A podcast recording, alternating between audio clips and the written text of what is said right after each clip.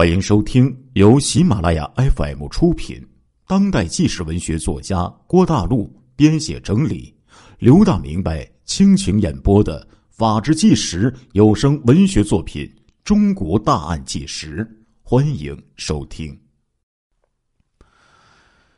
提着脑袋赚钱，哎，赚了钱就得花呀，这是大富豪集团的信条。一众党羽呀，吃喝嫖赌，纸醉金迷，一时好不威风。张子强拿了 四点三八个亿，也呢要有个用处，他采取了购置物业、赌场豪赌、投资实业的行为来进行花销。他在澳门的这个令京路三天三夜输掉三个亿呀、啊，而且还坐飞机去大洋彼岸的美国，哎，一输几千万，这种气度啊，可是任何人没有的。当然了，自己也很懊恼啊，由此呢，便因这个输，心中生恨，决心绑架赌王何鸿泰，而走私炸药，肇事是最后啊，兵败滑铁卢，最终饮弹刑场的结局。张子强这个买物业呀，花了大概 二点五个亿，赌场呢输掉了三个亿，其他的资产呢五千万元，还有现金四千万元，下落不明的九千八百万元。这是落网之后啊，张子强的财产统计。这一项仅指两项今天的绑架所获，还不包括他从前的那些罪案分赃所得。来给大家讲一讲这个张子强的一些财产。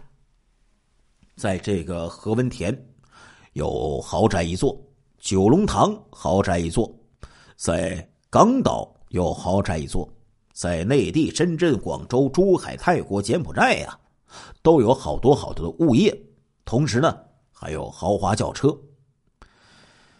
叶继欢呢也不例外，他利用这个赃款呢购置物业，仅绑架李泽钜所得赃款呢就购得以下的物业。案发之后还在他家的地下呀搜出了埋藏的一千三百多万元。总之呢，这伙匪徒啊在这个绑架勒索之后，用这个钱呢进行大肆的消费，疯狂的花钱。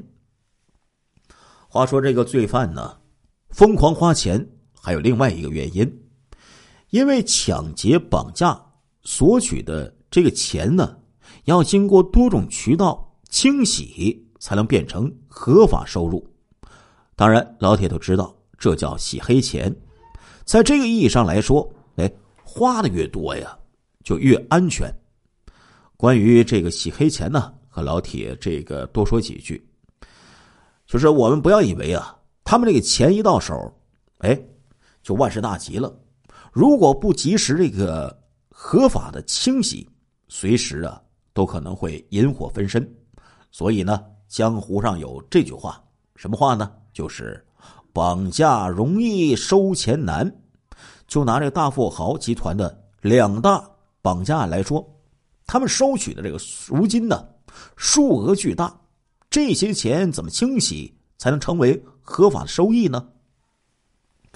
据香港警界的专家们透露，十七亿港元这个巨额数字啊，在这个交收之中安排的天衣无缝，而在这个短暂的时间里，这笔巨款便被消化了无影无踪。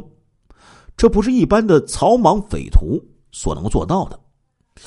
有关人士就认为啊，大富豪这团伙一定有一个非常在行的金融顾问，这个人呢不但对银行体系非常清楚，肯定的还是一个洗黑钱的高手。这个人警方认为就是张子强所说的那个 A 先生。不过张子强在狱中始终没有说出这个人。随着张子强魂断广州，这个事儿啊就成为悬案了，这个秘密永远啊就被掩藏下去了。如果张子强没有这个神秘的 A 先生撑腰，张子强也许口气胃口就不会那么大了。在绑架香港巨商李泽钜的时候，赎金之中啊，有 七点三八亿元呢是现金支付的，其余的钱呢则是由香港的汇丰银行、汇网一家海外银行哎，这个指定的户头，然后这些钱呢二十四小时不停的就在国际这一个金融体系内运转，以化整为零的方式瞬间就不知去向了。而到目前为止呢，这笔数亿元的款项呢分别电汇网百慕大、巴拿马、新加坡等多个银行的离岸户口，并且迅速被调走。而收款的户口呢与这个资金调走之后立刻结束，使得警方追查工作呀极其的困难。再多聊几句，这个洗黑钱，这作为这个犯罪集团呢，也是一个重要的手段。一般呢，有什么方法呢？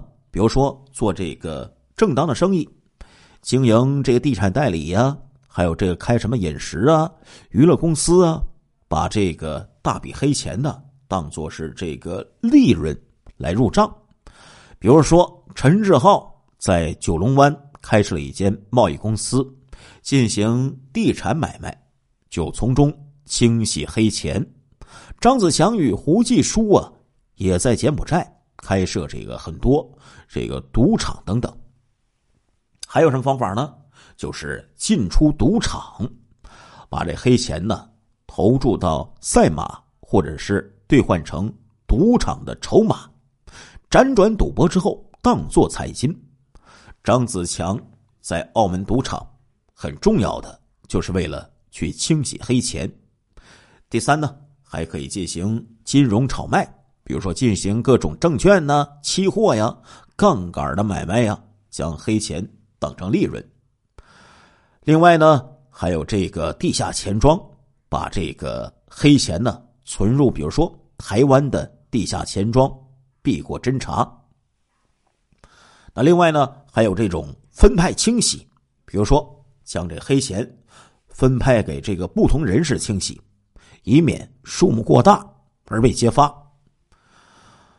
广州市公安局啊，查出了几十个与大富豪有关人士的户头，其中的数额啊，由十万元到一百万元不等。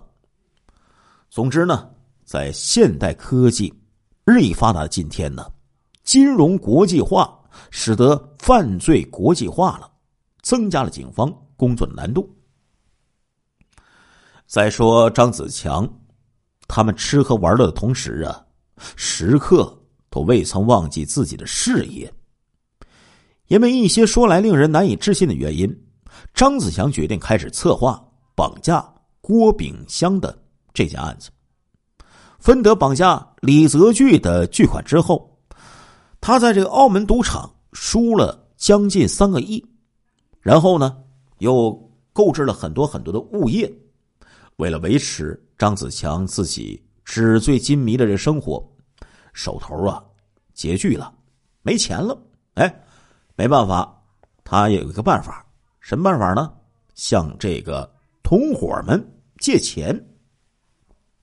他向胡继书借了两千万元，所以呢，胡继书在一九九八年十月二十三号法庭上作供的时候，频频的向这个公诉人喊冤，说自己呀拿都没拿到过这个分赃款。他说，我总共分得三千二百万元，而没几天张子强就赌输了，向我借去了两千万，其余的我都没有拿过呀。哎，张子强又从这个张志峰借了九百万元，从这个甘永强借了五百万元，从邓贤礼呢借了四百万元，总共一共借了三千八百万。大富豪借钱度日，这怎么可能呢？所以呢，必须要做新的买卖补血才行啊。因此，张子强决定向郭炳湘下手了。可以说张子强选择郭炳湘又是一块大肥肉啊。说起郭炳湘，人们可能呢没那么耳熟能详，但是要是说起他老爸郭德胜，就有点如雷贯耳了。他创造的新鸿基地产是香港股市最牛逼的股票之一，与李嘉诚、李兆基、船王、包玉刚等可以相提并论。他的财富总额啊，在香港富豪可以排进前十名。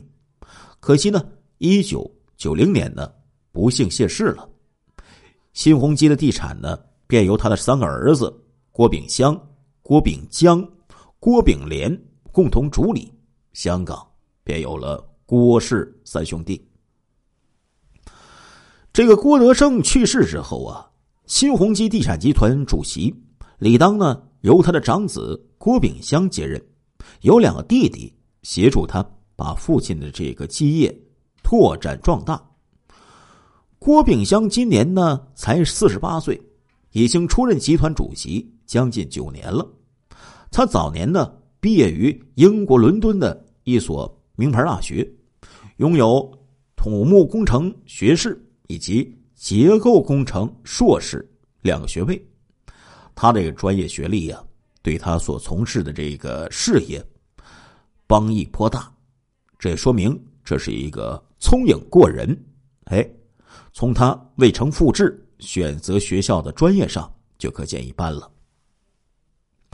郭炳湘这个人呢，为人呢也是特别的诚实耿直，在商界和社会上都是享有很高的威望的。虽然他在这个李嘉诚、霍英东、曾宪梓等面前呢是晚辈，但是他在香港的地位可不低于他们的。郭炳湘在政治舞台上与他在商界上也同样是一个活跃的角色。在英治时期呢，他就问政，曾任总督商务委员会的委员、香港总商务理事、港务共问、全国政协委员。九七年香港回归啊，他也一直在这个政治舞台有一席之地。郭炳湘可以说是老成持重，经营稳当。到这个九七啊回归的时候，地产上涨，他的集团价值两千两百余亿港元，登上了香港的富豪榜首，开创了新鸿基地产的鼎盛时期。他的投资呢 百分之九十五 啊在香港，如今呢向大陆发展，大陆这个产业的比重啊也占了许多。对于这样一个款儿爷，那肯定能榨出油水来呀。张子强的眼光实在是厉害呀，令人叹为观止啊。这次行动呢，他依托的完全是自己的帮底，而避开了叶继欢的人马。张子强说过，叶继欢这一伙啊太过暴力了，他不想再与他们合作了。另外呢，陈志浩在分赃的时候吃了马尚忠等弟兄的夹棍，闹出了风波，张子强便不再与他们共同搞郭炳湘了。胡继书为了安全起见，照常呢在广州、深圳、珠海、东莞等地穿梭策划。张子强借的三千八百万元钱当中啊，拿出了三百万给张志峰作为这个踩点经费。这时候呢是一九九七年的四月份。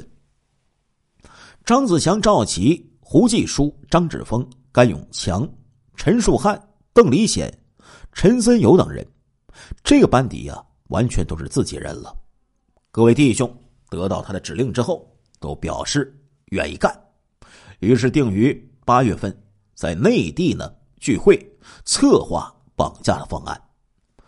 为了安全，胡继书和大家轮流分别于这个深圳的喷泉宾馆、珠海银行大厦、东莞华侨酒店、广州广东胜利宾馆，哎，在其中呢商量绑架细节以及分工。